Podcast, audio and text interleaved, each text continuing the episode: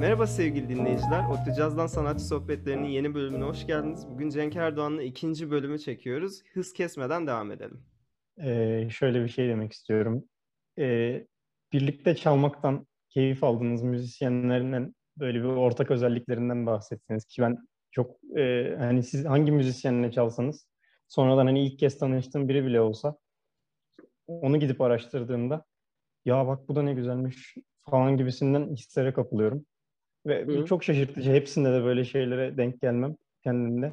O yüzden Hı. sizin de bir açıklama yapmanızı çok merak ediyorum bunlar hakkında. Açıklıyorum. Ee, öncelikle öncelikle e, öncelikle benle beraber çalışacak insan ya da benim almak istediğim insan adam olacak. Yani bir numaralı kural. Yani hiç aman çok iyi davul çalmış, çok ya bilmem ne tekniğini çok iyi çalmış. Yok right'ta çok iyiymiş, funk'ta müthiş. Beni hiç ilgilendirmiyor. Ben onunla sahnede eğlenebilip göz göze gelebilecek miyim? Ben onunla bir atıyorum Ankara ODTÜ Jazz Festivali konserine gidip yolda bir sorun çıkarmadan gidip dönebilecek miyim? Ben onun e, sarhoşluğuyla baş etmek zorunda kalacak mıyım vesaire ya da ben onun yüzünden uçağı kaçıracak mıyım? Anlatabiliyor muyum? Bütün öncelikli özellikler yani bu saydığım özellikler izleyenler şöyle algılamasın. Abi herife bak amma çok kuralı var gibi algılamasın. Bu saydığım özellikler doğru insan olmanın özellikleri bir kere. Dakik olmak, işinin eri olmak, grup insanı olmak, e, girmiş olduğu ortamda huzuru kaçırmamak, sivrilmemek ama sivri olmak. Yani bir olmak yani o ortamın içerisindeki yek adam olmak ki dikkat çekebilmek ama sivrilmemek. Yani onun bunun onun gemisine binip onun türküsünü söylemek, bunun gemisine binip onun türküsünü söylemek değil yani sivrilmekten kastım. Bütün bunlar insani özellikler. Daha sonra ben o insani özellikleri kavradıktan sonra şu oluyor. Ben bu adamla şu kafamdaki sound'u çıkartabilir miyim? Eğer çıkartabileceğime inanıyorsam ki ona bu teklifi yapmadan evvel ben onu gidiyorum, izliyorum. E, canlı konserini izliyorum. Konserden sonra tanışıyorum. işte bir şey içiyorum. Tarzına, tavrına bakıyorum. Yani gözlemliyorum bu adamı. Çünkü beraber müzik yapmak o kadar şey bir şey değil benim için. Yani bu akşam da bu gelsin. Dikkat edin benim e, hiçbir yerde gördünüz mü sürekli farklı trio ile çaldığımı? Hayır benim bir triom oluyor. Ben onlarla 5 sene çalıyorum. 5 sene sonra trio dağılıyor bir şey oluyor. Başka bir trio kuruyorum. 6 sene onlarla çalıyorum. Yani ama bazı müzisyenler vardır. 2 konser onunla çalar, 3 konser onunla çalar falan. Ben hiç sevmem onları. Ben düşünmeyeceğim artık adamlar notayı okudu mu, orası öyle oldu mu, provalarımızı yapmışız bilmem ne. Ben artık akacağım. Beni beni o grubun solist olan kişiyi taşıması gerekiyor. Yeri geldiği zaman da ben onları öyle bir ittireceğim ki çalsınlar diye. Onlar da böyle gaza gelip çalacaklar falan. Bütün e, şey bu. Ha tabii ki enstrümanında iyi olması, virtüöz olması ya da ne bileyim virtüözlük şart değil ama enstrümanda iyi bir seviyede olması e, total olarak genel sonucu etkiliyor. Yani bu inşaat gibi düşün bunu. Yani sen atıyorum kirişleri çok sağlam koydun, ortayı kağıttan yaptın binaların. Bir zıpladın alt kattasın. Anladın mı? Ya da tam tersi. Betonları çok yaptın, kirişleri ince yaptın. Ne oldu? Tak tak tak tak tak tak ilk depremde sallandı gitti yani. Bunun gibi yani. Tam inşa etmeye çalışıyorum işi yani. Ha, arada saçmalayan, sapıtan olmuyor mu? Olmaz mı? İnsanız biz yani. Ama o da şöyle bir oranı var. Yani bir insan kaç kere sapıtır? Yani mesela sen Can'la beraber, Can'la Efe bir grup var. E Can 5 konserin 4'ünde yok. Evde yok. O zaman Can yok. Üzgünüm yani. Şuna çok net inanıyorum. Böyle bir grupta sorun çıkaran Cansa benim Can'ı acilen o gruptan çıkarmam lazım. Neden biliyor musun? Ona ona faydası olsun diye. Çünkü ertesi gün ulan ben niye çıkarıldım? Can bunu bunu bunu bunu yaptığın için artık burada değilsin dostum. Ben bunu katlanmak istemiyorum. Sen toparla başın üstünde yerim var. Dediğim anda ben o adama iyilik yapmış olurum. Ama idare eder o adama kötülük yapmış olurum. Adam hayat boyu bunun iyi bir şey olduğunu zanneder ve her gittiği gruptan 5 konser sonra paketlenir. Çok net bir hayat matematiği yani. O yüzden önce adam olsun sonra sazında iyi olsun. Gerisi zaten ben hallederim gerisini çalarız ondan sonrasını. Peki Cenk abi böyle aklında kalan Çok güzel, çok kötü, çok garip. Artık onu sen seç. Böyle bir sahne anın var mı? Hani evet çok fazla deneyimin var ama hani böyle şunu hiç unutmam falan Çok var ya. İnan Alyosha'cığım o kadar çok sahne anım var ki benim. Ben yani 25 senedir sahneye çıkıyorum neredeyse öyle düşünün. Çok fazla var tabii. Ee, ama hani unutamadığım benim için hayatımdaki en önemli sahnelerden bir tanesi. Ee, kendi kariyerimde e, Papadosya Memorial Band diye Papadosya öldükten sonra Paco ile 25 yıl boyunca silah arkadaşlığı yapmış adamlar. En iyiler. Flamenco'daki en üst seviyeler. Türkiye'ye e, Paco parçalarını çalmak için başka bir gitaristle geldiler Türkiye'ye. Ve bu konsepte e, konsept gereği o gittikleri ülkeden de bir tane bir gitarist onlara eşlik edip bir Paco parçası çalacak. Konsept bu. Ee, burada da Türkiye'de de İstanbul Kültür Sanat Vakfı benim Paco'ya olan e, sevgimi bildikleri için ondan sonra e, ki bu sevgiyi şöyle öğrendiler. Paco öldüğünde ben Facebook'a Paco ile ilgili bir anımı yazmıştım. Ne hissettiğimi, neyi, ne olduğunu yazmıştım Paco'nun benim için. Ve beni daha sonra Cumhuriyet Gazetesi, Milliyet Gazetesi arayıp dediler ki biz Paco ile ilgili yarın bir yazı yayınlamak istiyoruz, uzun bir yazı. İşte bir sürü insandan, işte Erdem Sökmen'den, oradan buradan yani görüşler aldık. Sizin de yazınızı çok beğendik. Müsa müsaade ederseniz biraz derleyip kullanmak istiyoruz dediler. Ben de izin verdim tabii ki. Yani hani böyle bir şeyin e, tarihe de geçmesini çok istedim açıkçası. Benim fikirlerimin Paco ile alakalı bir gazetede yayınlanmasını ve İKSV'de bu yazıyı gördükten sonra bana dedi ki Paco Dios'e Memorial'da Türkiye'den gitarist olarak yer almak ister misin? Ben dedim ki deli misiniz yani? Tabii ki. ve e, fakat şöyle bir durum var. Başta şart koydum. Dedim ki bakın perdesiz gitarla Paco Dios'e çalmak çok uzay bir durum. Yani buradan yürüyerek Uranüs'e gitmek gibi bir şey. Dedim ki bana önceden ne çalacağımı repertuarını söylemeniz lazım ki ben en az 3 ay buna kapanmam gerek. Yani bir parça çalacağım bu arada. Bir ya da iki parça. Ama dedim kapanmam lazım. Ve öyle bir çalmam lazım ki yani Paco'nun ruhu orada böyle ezilmemeli yani. Benim çaldığım şey. Yani herif batırdı dem, denmemeli yani falan. Yok hiçbir şekilde bana parça gelmiyor. Üç gün kala bana aşırı kazık bir parçası geldi Paco'nun. Dedik bunu çalacaksın. Ben de menajerlerine dedim ki defalarca bu arada ben mail atıyorum. Dedim ki bakın bu attığım birinci, ikinci, üçüncü, sekizinci, dokuzuncu mail size. Bunların hepsini buraya pdf halinde koyuyorum.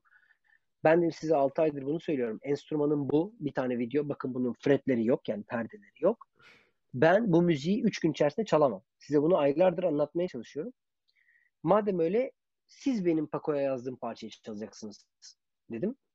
Ve onlar da tabii ki hatalarını fark edip kabul ettiler. Ee, ve benim Paco için yazdığım bir ucu yanık parçasını onun ekibiyle e, 3500 kişilik bir konser salonunda, Zorlu'da, büyük salonda çaldık.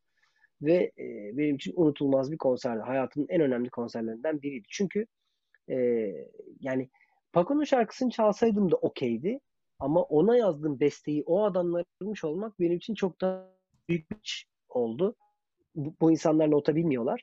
E, İspanyollar genelde. E, dolayısıyla da onlar zorlandılar. Yani bir, bir yarım gün o benim parçaya çalıştılar. Ve ben de böyle orada aşırı böyle taş gibi durarak hayır orası öyle değil böyle çalıyorum böyle çalacağız. Böyle. Ve ben de onları bu sefer ezdim yani. Çünkü hak ettikleri bir ezilmeydi bu yani anlatabiliyor muyum yani? Çünkü şöyle düşün ya kendimi mahvedecektim orada. Çünkü şöyledir bir konserde bir şey yaparsın ve silerler seni ya bu ülke böyle. Yani bu ülke şeyi hiçbir zaman kabul etmez. O günde belki ya bu çocuğun az uyumuştu ya da ne bileyim sevgilisinden ayrılmıştı yani. Bir şey ol. Hiç kimse kabul etmez bunu. Oraya çıktın arkadaş. Madem sen biz bu kadar gitarcıyız bu alemde. Biz çıkamadık. Sen çıktın. Eşek gibi çalacaksın presi vardır yani bu ülkede, Türkiye'de. Ben de çıkıp oraya kendi parçamı çaldım ve onu anons da ettim önceden. Yani parçaya başlamadan evvel. Anonsumu da yaptıktan sonra çaldım ve bizim için unutulmaz bir anı oldu ve o dahiyane müzisyenlerle e, ben şimdi İspanya'ya gittiğimde bir konser için falan filan denk geliyoruz ve onlar böyle herkese yaydılar bu hikayeyi. Yani İspanya'da şu anda herkes o parçayı biliyor. Benim Paco için çaldım. Benim Paco'nun mezarına kadar gittiğimi de biliyorlar. O parçayı orada çaldığımı da biliyorlar falan. Yani İspanya'da da falan da büyük bir olay oldu yani o. Önemli bir şeydir benim için. Çok güzel bir hikayeydi ve iyi ki hata yapmışlar diyebilir miyiz acaba? Aynen. Cenk abi ben burada e, farklı bir soruyla gelmek istiyorum. Yani şimdi çalışmalarınıza baktığımızda çok geniş bir yelpazede müzik icra ediyorsunuz. E, tabii ama peki siz kendinize hangi tür müziklere daha yakın görüyorsunuz? Yani belli bir müzik türüyle tanımlar mısınız? Diğerlerini yan gibi görüp. Yok. Tanımlamam. Yani yapabildiğim her türlü müziğin içerisinde varım. Ee, mesela atıyorum standart caz müziği bana hiç olan bir şeydir. Hiç hissetmiyorum. Dinlemesi, dinlemekten çok keyif alıyorum. Çalanları dinlemeyi de çok seviyorum. Yani sadece CD ya da işte ne bileyim e, listeler, Spotify listeleri değil. Yani standart caz icra eden Türk müzisyenleri ve yabancıları da çok zevkle dinliyorum. E, ama mesela atıyorum standart caz çalmak hiç bana göre olmadı. Okuldayken de olmamıştı. E, ama e, şeyi de pek sevmiyorum açık konuşmak gerekirse yani perdesiz gitarı çok arabesk bir şekilde çalmak yani arabesk dozları ve fantazi dozlarında e, çalmaktan da hoşlanmıyorum. Böyle icralar çok fazla görüyorum yani perdesiz gitarla alakalı Türkiye'de. Ondan da hoşlanmıyorum. Böyle bir kayıt geldiği çok pardon zaman böyle bir şey istiyoruz dedikleri zaman diyorum ki ya bana müsaade hani benim stilim ve tonum bu değil. Ee, siz şununla çalışın. Çünkü o onun onu yapan adam o. Yani orada solid bir duruşum var yani kesinlikle. Ee, ama e, Miles Davis'in e, daha doğrusu Miles Davis değildi onu diyen galiba. Armstrong'tu galiba. Yani e, öyle müzik böyle müzik diye bir şey yoktur. İyi müzik ya da kötü müzik vardır der. E, çok çok doğru bir şey. Yani o caz veya blues, rock ya da bilmem yoktur. Kötüyse kötüydür yani. Anlatabiliyor muyum yani? İyiyse iyidir yani. Sen şimdi Meşugah dinliyorsan yani bu iyiler ne diyebilirsin ki? Yani dersin ki ya tamam benlik değil ama iyiler abi. Yani bunu diyebiliyor olmak lazım. E, bu açık fikirliliği gösterebiliyor olmak. O, o yüzden de bir kere dinlemek lazım. Yani Meşugah mı o ne dediğin zaman mesela hani benim bir sürü arkadaşım bilmezler. Bir sürü arkadaşım Meşugah'ı değil Aşık Kerem'iyi de bilmez. Bilmem ne kimse bilmez. Yani bir sürü tanıdığım adam. Belki ama o şey gibi düşünüyor. Abi halk müziği ben bana hiç olmuyor abi halk müziği falan. İşte ben Talisker viskimi içerim, caz dinlerim falan. Ama ya oğlum bir kere bir dinle. Sadece Alevi değişiyor ki halk müziğinde. Sadece Urfa yöresi yok ki. Sadece şiveli şarkı yok ki. Ege yöresi de var.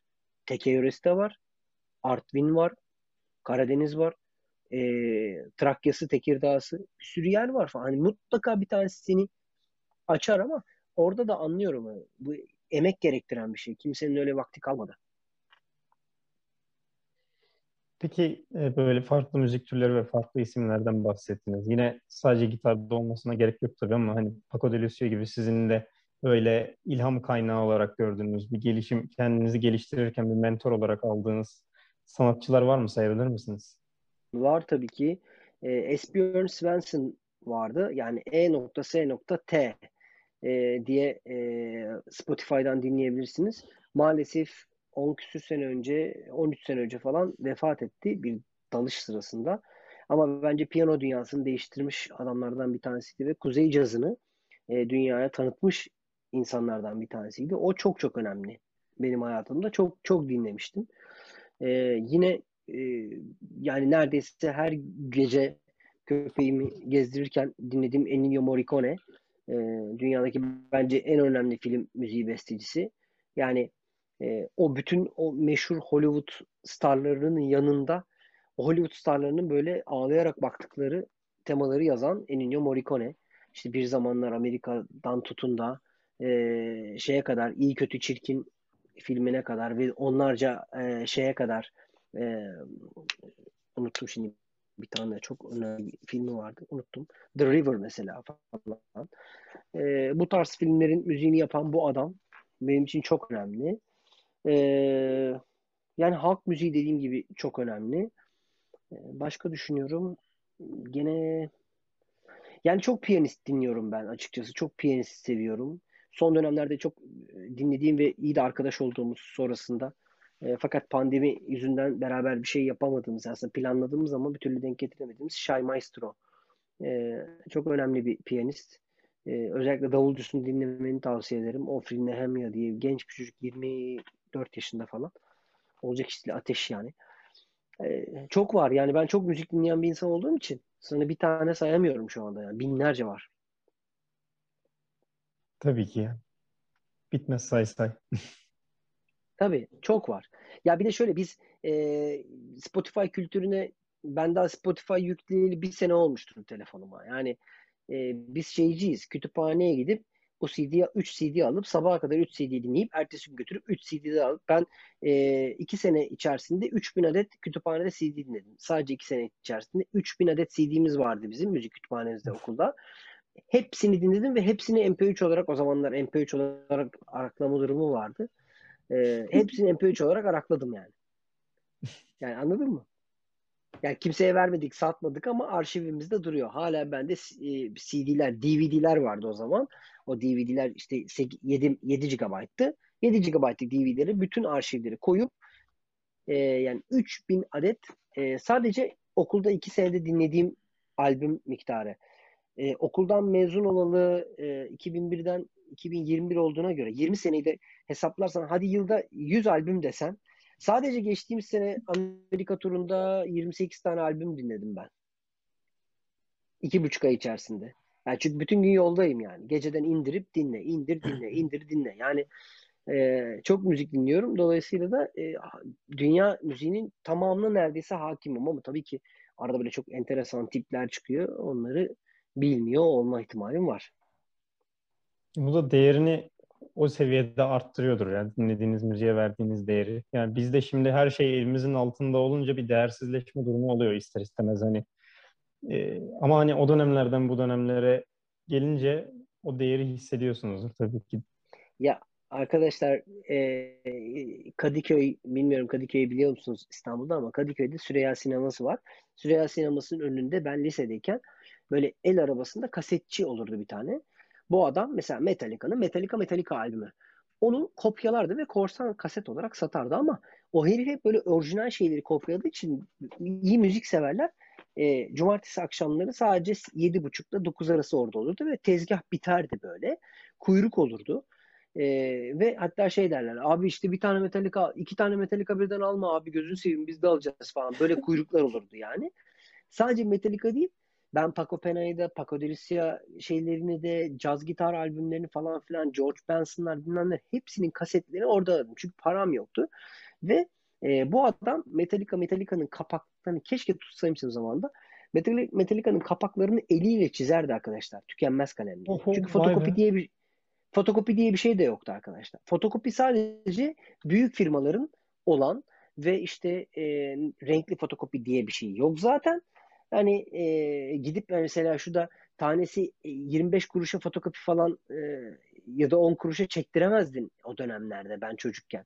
Yoktu pahalı bir şeydi yani. Makine 3 firmada vardı belki. Oraya da zaten e, şey firmaları gidiyordu. Mimari firmalar gidiyordu. Ki mimari firmalar da gidemediği için onlar da bütün ekstra planları elle çizerlerdi. Yani şimdi AutoCAD'den değil mi sıyırtıyorsun zırt diye çıkıyor. Bir de diyorsun ki sadece birinci katı çıkar. One floor. Zıt o çıkıyor. İkinci katı. Öyle bir şey yoktu. Onları ayrı ayrı çizerlerdi. Babam mimardı çünkü. Sadece ozalitçi vardı. Orijinalleri vermemek için ozalit çekilirdi ve götürülürdü. Bunu, bu işlemleri de ben yapardım. Dolayısıyla bu adam kasetlerle böyle şey yapardı ve kasetlerin içine de kimler çalıyor, kimler ne yapıyor hepsini yazardı ve dolmuşta giderken en büyük zevkim daha kaseti dinle Walkman diye bir şey de yok e, o kasetin içine okumak böyle. O mu çalmış, bu mu çalmış falan. Yani bütün o insanları oradan biliyoruz biz yani. İsimleri hep aklımıza kazındı onlar. Çok güzel günlerdi. Peki Cenk abi biraz böyle kendi albüm çalışmalarına dair sorularımız var. Ee, ben şeyle başlamak istiyorum. Rahmaninov Anatolian Project hakkında böyle bu albümden biraz bahsedebilir misin? Çünkü ben dinlediğimde o kadar ilginç geldi ki yani birçok şey bir arada ve böyle çok doyurucu bir albümdü benim için. Biraz senden Hı-hı. de dinlemek isterim. E, Rahmanov Anatolian Project benim yer almaktan dolayı çok keyif aldığım, gurur duyduğum bir albüm. Ama benim albümüm değil, benim fikrim değil. Güldiyar Tanrıdağlı'nın e, fikri. E, orada tabii yani ben şimdi biraz daha böyle başka albümlerle ismim bir şekilde duyulduğu için albüm birkaç röportajda bana hep böyle kendi tasarımımmış gibi e, soruldu. Ama aslında e, o e, Güldiyar Tanrıdağlı'nın Rahmaninov konusunda uzman ve Mozart Akademi'de eğitim almış e, bir piyanistin e, fikri. E, bu bizi bizi yani Ertan Tekin ve beni kullanmasını e, sebebi e, Rahman'ın bir Tatar oluşu orijinal olarak. Yani Rus değil aslında adam Tatar. E, ve Tatar oluşu ve e, Güldiyar'ın da e, Uygur Türk'ü olması ve Uygur Türklerinin Tatarların ciddi bir kontağının olmasıyla alakalı ve aslında Rahmaninov'un Doğu kültürüne e, bir şekilde kandan bağlı olması ve Amerika'da yaşadığı dönemlerde Ermeni bir kız arkadaşı olması yaklaşık 7-8 sene ve Ermeni dolayısıyla bir kız arkadaşından kaynaklı dinlediği radyolardaki Ermeni ezgilerinin bilmem nelerinin müziğine yansımasıyla alakalı. Güldiyar burada bu büyüyü keşfedip beni ve e, şeyi ekibe aldı e, Ertan Tekin'i. E, benim yani yaylı tamburu ilerletmeme sebep olan albümdür. Yani ben o parçaları duyduğumda ben teşekkür ederim sağ ol Güldiyar'cığım. Hani ben yapamam bunu.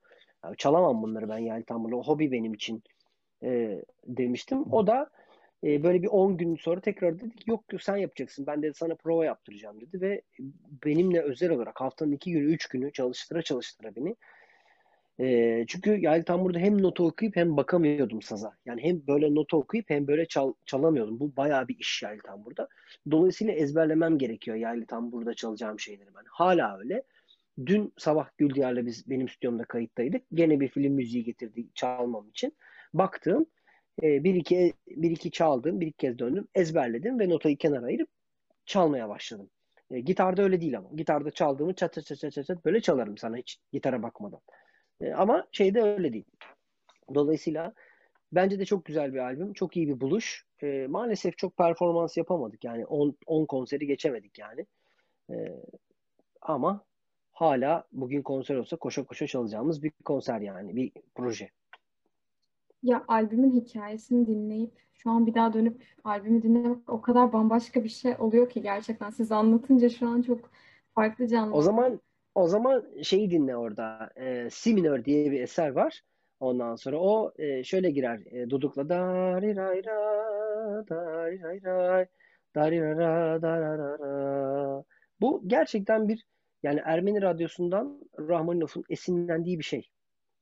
Dari ray ra dari ra ra da ra ra ra. Şunlar da Rahmaninov işte. Yani bu kromatikler Rahmaninov'un tam böyle karakterini koyduğu şey. Kromatiği çok sever Rahmaninov. Ondan sonra e, ve onu her yere koyar. Küçük küçük küçük küçük böyle. Adam işte belli. Kadın orada yemek pişiriyor. E, Ermeni radyosu açık. Tam tam Ermeni melodisi baksana. Ray ray ray ray ray Sarı gelin işte. Ray ray ray ray ray ray ray Bu yani. Adam da onu oradan evde demek ki nota yazarken ne güzel melodi falan filan hop hemen onu kendine benimsetiyor ve bu müziği yazıyor. Si minör. Ee, şeyini hatta sana söyleyeyim bakayım. Tam bilmiyorum ama şu anda şeyini bakayım. Bulunca söyleyeyim. Abi e, ben de diğer bir çalışmandan bu direkt senin çalışman zaten sanıyorum. Hatta sanıyorum değil öyle Hı. yani. E, bu Fermata albümünün aslında bir tık cevabımı aldım yukarıda. Fermata albümünün adına nasıl karar verdiniz abi? Yani neden Fermata oldu? Şimdi fermata bir müzik sembolü. Ee, fermata durak demek. Durmak ve nefes almak demek. Bu e, orkestrada e, sana bana ayrı konmaz. Yani orkestra notasyonunda her yere aynı konur. Yani ya da bir trio notasyonunda 28. ölçü konur. Herkes orada bam der bekler. Sonra şefin işaretiyle tekrardan 29. ölçüden devam edilir. Bu aslında e, bir orkestranın, klasik bir orkestranın aynı anda yapmış olduğu e, ve aynı anda uygulamış olduğu tek harekettir. Çünkü senfonik ve klasik müzik orkestralarında sazlar, kemanlar ünison çalsa bile, cellolar, viyololar başka şeyler yapar, flütler, klarnetler ünison çalsa bile brasslar başka bir şey yaparlar, fagotlar başka bir şey, timpani, herkesin bir görevi vardır o müziği çıkartmak için. Ama Poandor geldiği zaman tepelerine herkes hop böyle durur ve hazırlanıp tekrar girer. Bu da bir birlik meselesidir yani. Şefin doğru yerde sokması, o nefesi alması, ne kadar bekleyeceği tamamıyla şefe kalan bir şeydir. Ee, o Fermata'yı yazdığım dönemde yani işte uzun uzun anlatmıştım. Tekrar anlatmayayım ama biraz böyle fazla ayrımcılık ve ayrışmaların e, çok olduğu bir dönemdi yani ülkede. Özellikle beni tetikleyen şeylerden bir tanesi Suriyeli e, mültecilerin ülkeye gelip hani burada hani aslında onlara müthiş bir hayat sağlanmış gibi gösterilip ama bütün o zavallı insanların perişan perişan sokaklarda yatması, yaşaması e, ve hatta suç işlemeleri yani ve hatta doktorların su tesisatçı olması ne kadar e, uzayan ve bu dünyanın artık daha ne kadar kötü olabileceğinin en büyük örneklerinden bir tanesi olduğu bir süreçti. E, oturduğum apartmandan 3-4 kez böyle aileleri çıkarmak zorunda kaldık apartmandan. Çünkü e, insanlar açlar, saldırganlar ve yardım bekliyorlar ve sığınacak bir yerleri var. Ancak bu sığınmayı sağlayacak olan kişi şahsi olarak vatandaşlar ve bireyler değildir. Devlettir. Dolayısıyla da ben karımla çocuğumla bu apartmana girerken o insanların orada olmaması gerekir. Çünkü bu bir güvenlik sorunudur. Gibi hissiyatlarla şimdi hem kendini korumaya çalışıyorsun bu durumdan ama bir yandan onları da anlıyorsun, empati yapıyorsun ve bu e, beni çok çok zorlamıştı. Yani bu insanların durumu ve halleri. E, sadece bu da değil. Yani işte internet linçleri, işte e, yani atıyorum bir tarafta veganlar, bir tarafta işte et yiyenler. Şimdi et yiyenler tamamıyla katil, veganlar tamamıyla cennetlik gibi bir durum yani. Halbuki vegan olmadan önce sen de et yiyordun. Tamam mı? Hani bu switchleri bir türlü kaynaştıramadık biz yani. Hep uçtayız farkındaysan yani. Değil mi? Yani hepimiz yeşil olduğumuzu varsayalım. Mutlaka biri çıkar der ki ben açık yeşilim sen koyu yeşilsin. Anlatabiliyor muyum? Siyah beyazı geçtim. Yani tam bu bu hissiyatların olduğu dönemde e, ben de dedim ki bu kadar ayrışmak hani bizi nereye doğru götürecek ve başladım işte dert edindim bunu kendime. Fermata albümünü besteledim ve ismini de Fermata koydum. Yani hepimizin aynı anda bir iyilik şemsiyesi altında olup aynı nefesi alabildiği günlere umut ve e, beklentiyle yapılmış bir albüm. Tabii kişisel duygularım da var içerisinde yani. Sadece toplumsal bir şey değil yani. Hani kabuğun mesela bu şeyle alakası yok. Bu total mantaliteyle alakası yok ama netçe itibariyle ya da Dilruba'nın e, bunlar da o albüm içerisine girmeyi hak eden besteler oldu yani. Peki e, şey albüm kapağındaki çocuk sen misin abi? Çocuk mu adam mı o tam E- şey yapalım. Sen misin? Evet. Çocuk adam fark etmez. Benim o evet. Güzel düşünülmüş. Ben şahsen araya girip e, aklımda iki soru var ama önce şey demek. Ya gerçekten albüm kapağını ben çok beğenmiştim ilk gördüğümde. Albümle beraber onu da söylemek istedim. İlk hı. olarak e, az önce aklıma gelen bir soru. Bileğinizin üstünde fermata e, dövmesi mi var? Yanlış görmediysem. Evet, aynen öyle. Ne? Peki fermata olarak düşünerek mi yaptırdınız yoksa başka bir anlamı var mı? Yani be- benim çok kullandığım bir sembol. Müzik yazılarımda da öyle. Yani çaldık çaldık hop bir koyuyorum fermatayı durduk böyle seyirci nefes aldı bam diye bir daha girdik. Yani o etkiyi çok seviyorum. Ee, albüm e, tasarımından önce yaptırmıştım ben bunu zaten. Ee, çok çok da güzel bir sembol yani müthiş bir Evet. sembol. Evet. Evet güzel. Çok Seviyorum o dövmemi çok. Şık şık ve sade olmuş bu arada Evet. abi. Çok Evet, bütün bütün dövmelerim ince ve e, şey e, yani ince çizgilerle çiziliyor. Büyük dövmelerden hoşlanmıyorum. Hı hı. Sorumda şey bunu sorulara yazmamıştık bu arada. Herkese sürpriz Evet. olacak. Ee, Can Direği parçanızın ismini nasıl seçtiğinizi çok merak ediyorum. Can Direği ya, yaylı enstrümanlardaki Can Direği'ni düşünerekse eğer o çok sevdiğim bir tabirdir benim. Aynen öyle. Can direği e, bütün yaylı sazlarda e, eşikteki titreşimi kasaya ileten e, küçücük bir tahta parçası. O olmadığı zaman sazdan hiçbir zaman ses çıkmıyor. E, benim de yaylı tamburumda var sonuçta. Orada da e, deriden gelen titreşimi kasaya veriyor. E, ve aslında yani bunun birçok sembolik anlamı olabilir hayatındaki can direkleriyle alakalı. Yani bu senin baban da olabilir.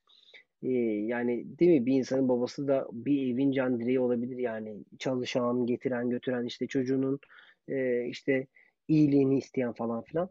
Tam tersine kötü bir baba olması da seni can direği yapar hayatta.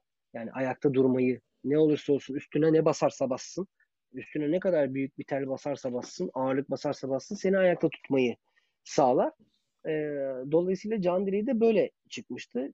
Can direği de e, şeyde çıktı.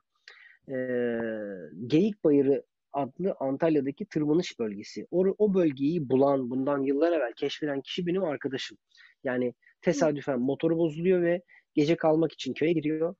E, köyde sabah uyanınca acayip bir kaya görüyor. Bir rota açıyor ve bir çıkıyor ki arkasında inanılmaz bir vadi var ve köylüler oraya hiç tırmanan, tırmanmadıkları için arkasını bilmiyorlar. Dağ zannediyorlar arkasını. Ondan sonra ve e, oraya geliyor ve oranın kitabını yazıyor ve e, oradaki işte rota açıyor bir sürü oraya falan. E, ve ben de oranın belgeselinin müziklerini bestelemiştim. Bana dedi ki ya oğlum gel gör şurayı falan çok güzel bak burası falan dedi. Biz de bir Antalya seyahatimizde hadi atlayalım gidelim dedik. Küçük gitar vardı yanında bir tane böyle. O böyle kayalıklara baka baka orada bestelemiştim onu. Vay be. Ya gerçekten Muazzam bir keşif olmuş gerçekten. ya bu Evet, şu an evet. çok keyif alıyorum ben. Yani ne zaman bir parça, bir albüm falan sorsak şimdi hepsini gidip tekrar dinleyesim geliyor. Ama biraz Lahsa projesinden bahsetmek istiyorum ben.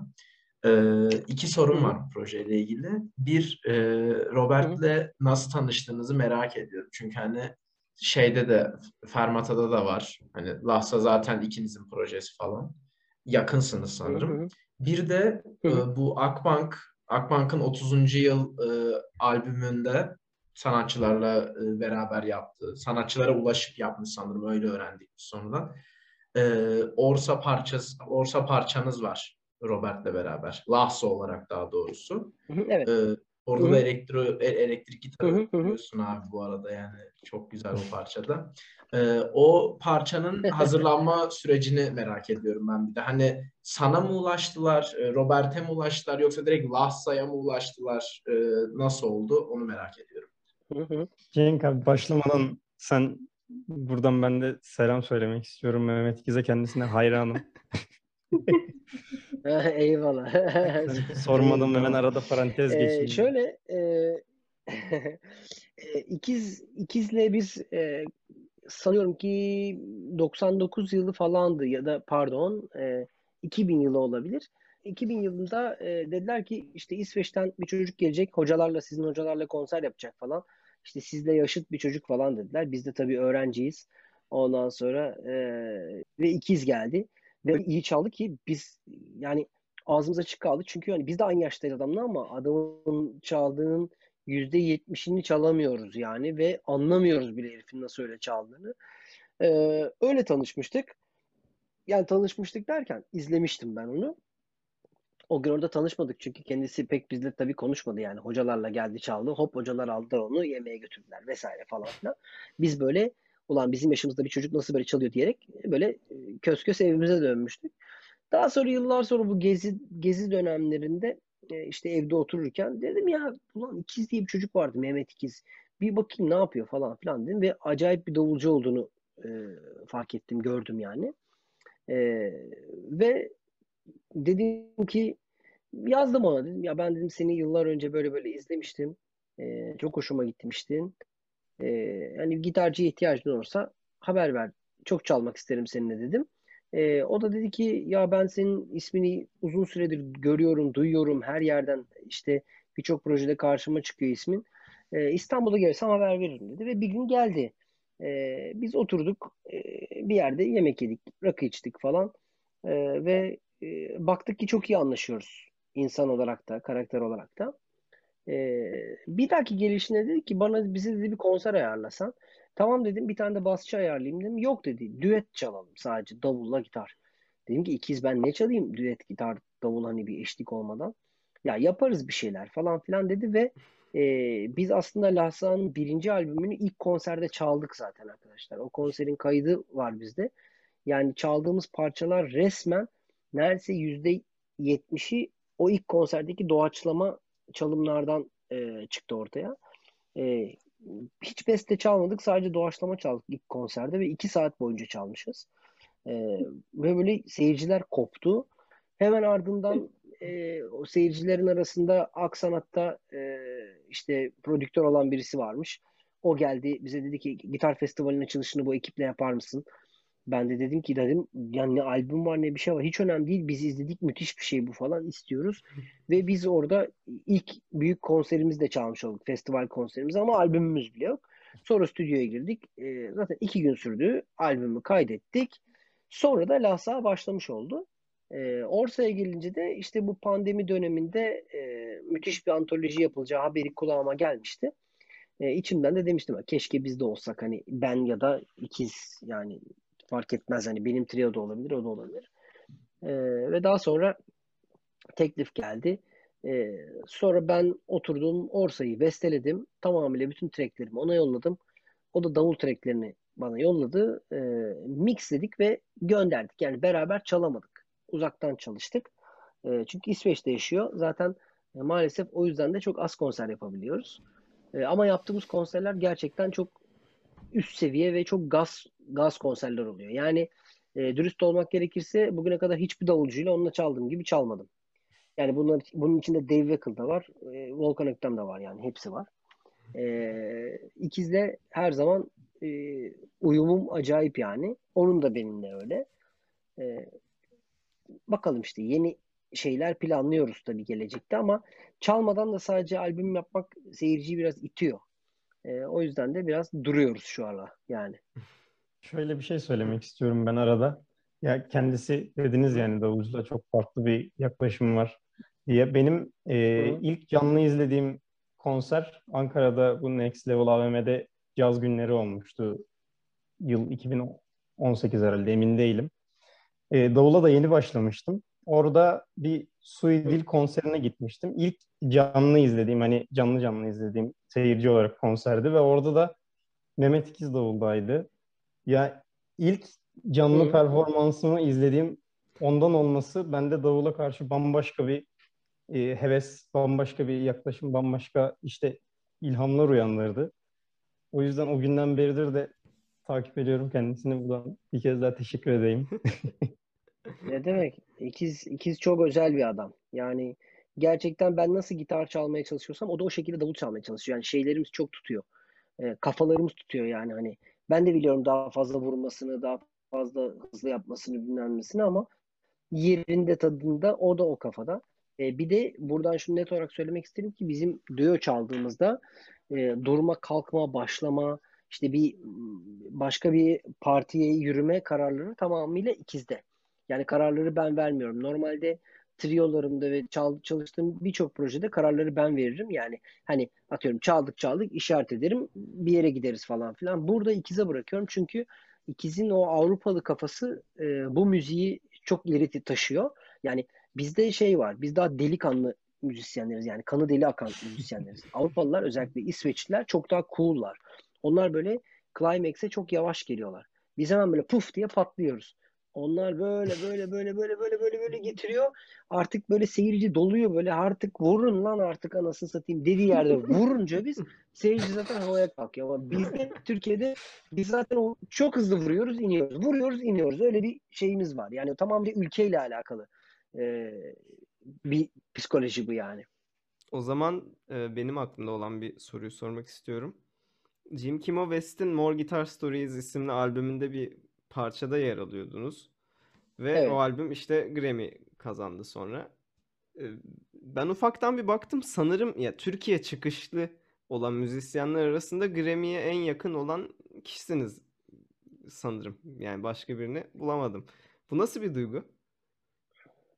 Yani bilmiyorum çok hani tabii ki güzel bir duygu. Ee, bir kere her şeyden öte Türkiye'de en azından bir arkadaşı Grammy almış insan yok. Yani öyle düşününce o taraftan bakınca yani hani hiçbir şey yapma. Hani tanıdığın bir adam. Ee, bir de e, şimdi bir arkadaşlıkların bence belli şeyleri var abi. Ee, ne derler?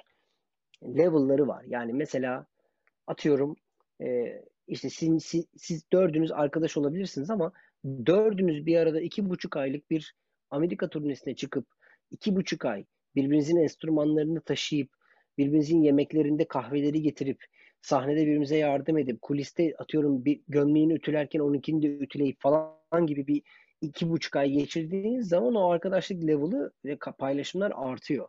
Ee, şimdi biz de Jim'le böyle bir şey yaşadık sonuç olarak. iki buçuk ay boyunca e, yaklaşık 27 bin, 26 bin kilometre yol yaptık ve bunu ikimiz kullanarak yaptık. Yani arabanın yarısını o kullandı bu kilometrelerin yarısını ben kullandım. Onun yorgun olduğu dönemde hadi Jim geç biraz uyu ben kullanıyorum dedim falan filan. E, ve e, çok basit bir hikaye. E, individualism diye bir durum var biliyorsunuz. Dur bizde hala Türkiye'de çok popüler değil ama dünyada çok popüler özellikler özellikle İngilizler ve Amerikalılarda, Avrupalılarda çok fazla var.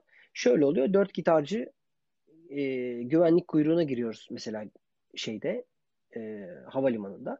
Şimdi Türkiye'de o dört gitarcı arka arkaya enstrümanlarını verir. Biri gider ona yardım eder, senin kendininkini alır, öbürkünü kendine alır kırılmasın diye şunu yapar, bunu yapar falan filan.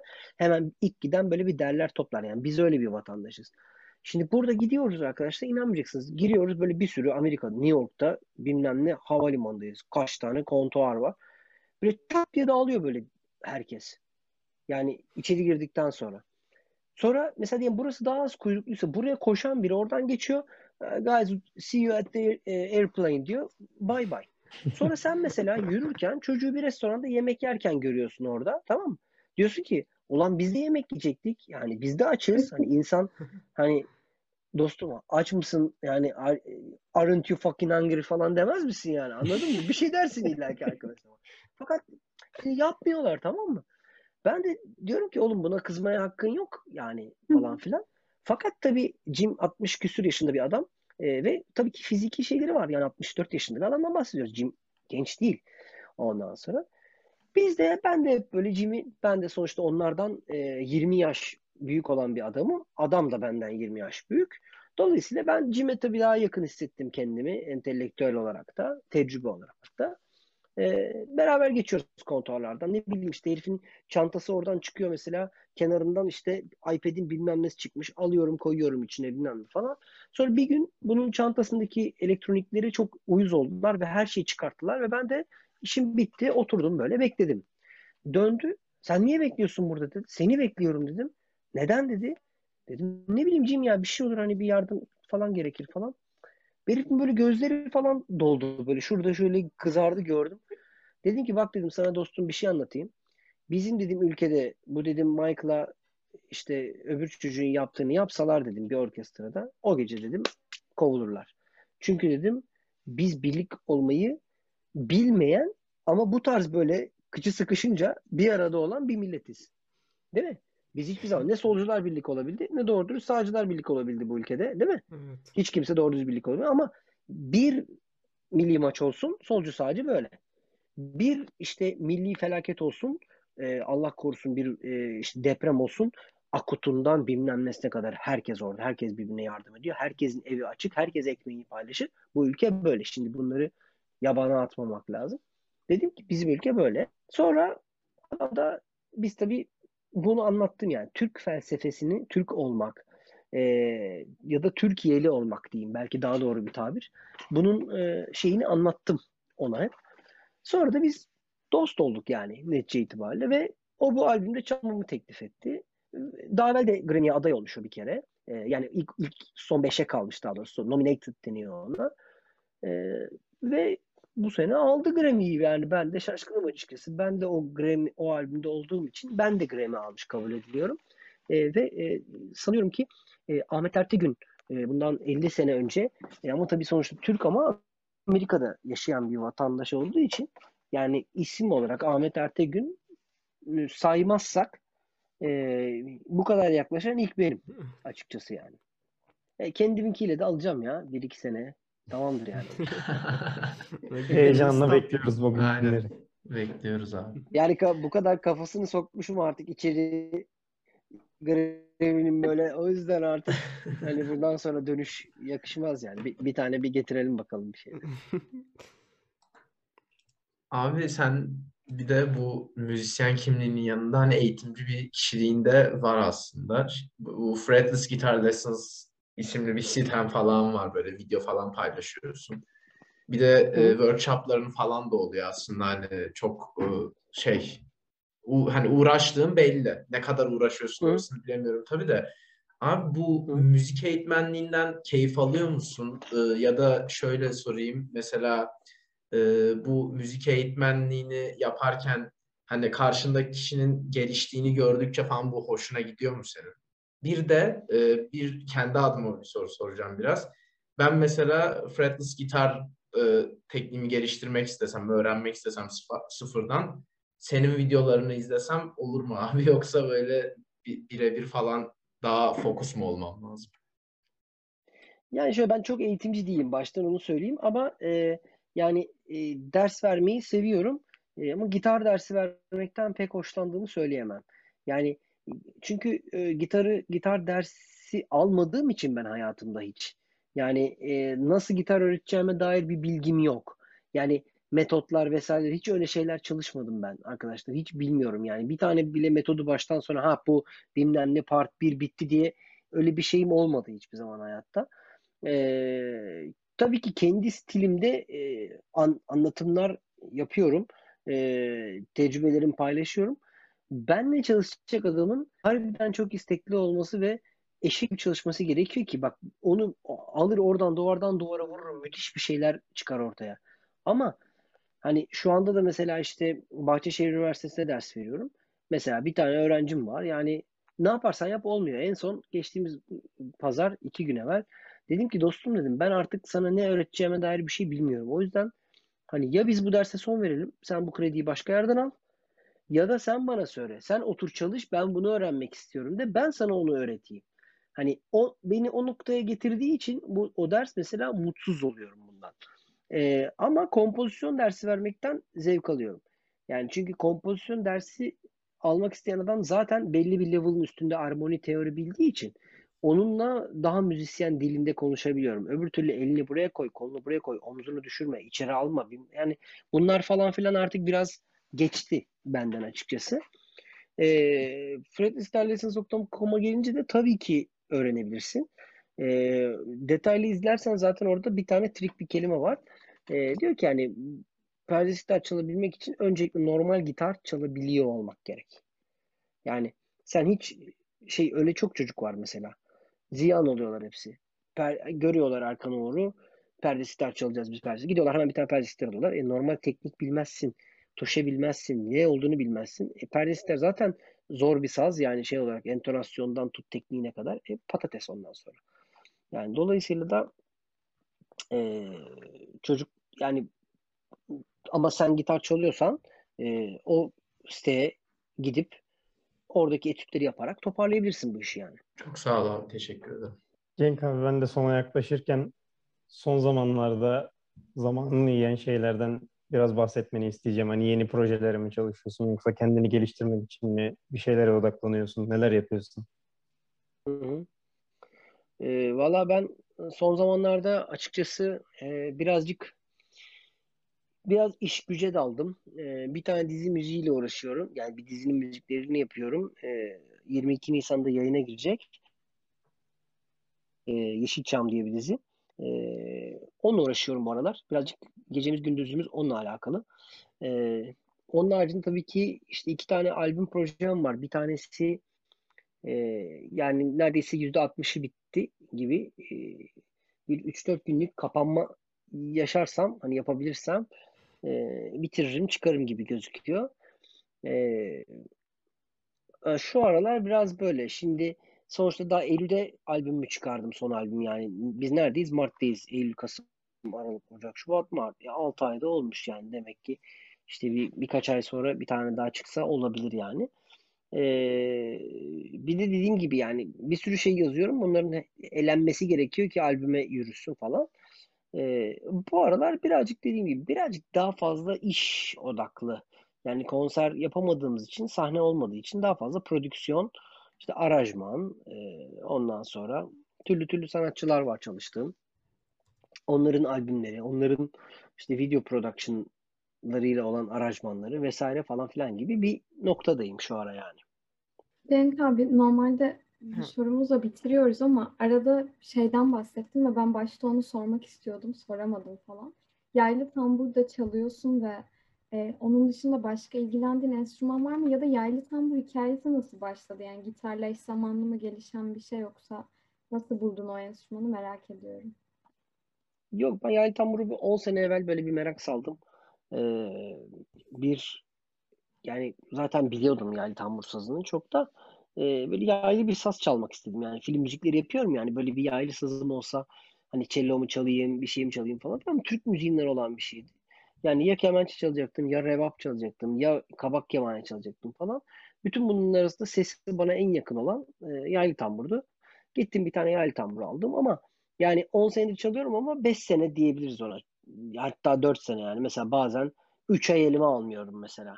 Yani 3 ay sonra hatta bir sene falan bir buçuk sene elime almadığım oldu. Bir dönem soğuduğum saz iyi olmadığı için falan filan.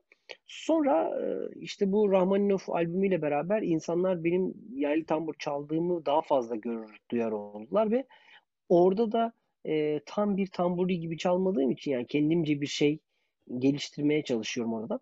Öyle çaldığım için e, farklı farklı yerlerden o sesi yani benim çaldığım yaylı tamburu isteyen insanlar olmaya başladı. Ben de şeyi fark ettim. Ha, bir dakika o zaman burada bir durum var. Alışık olmadıkları yaylı tambur bu ama seviyorlar, istiyorlar. O zaman ben bunun üzerine gideyim birazcık daha diye. E, pandemide bayağı bir çalıştım açık konuşmak gerekirse yani.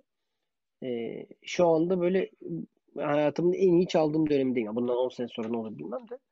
E, öyle bir durumdayım yani şu anda şeyle alakalı. Tamburla alakalı. Aslında başta konuştuğumuz şeye geliyor yine hani bir enstrümana nasıl nasıl başlamalıyız, neye başlamalıyız falan. Ton çok önemli falan. Yine mesela sizin o dokunuzu hemen almışlar ve istemeye başlamışlar bile. Ya evet galiba o biraz bir yerden sonra insan e, ne çalarsa çalsın kendi gibi çalmaya başlıyor bence. Yani hani e, ben piyano da çalıyorum sonuçta. E, piyano piyano ya sıfır iddiam yani hani ondan sonra ama böyle kayda basıp böyle bir filmin üstüne doğaçlama sana böyle yürüyüşler şeyler çalabilirim yani. E, ama ne bileyim mesela Lavta aldım bu pandemi döneminde. İşte Lavta İstanbul Lavtası.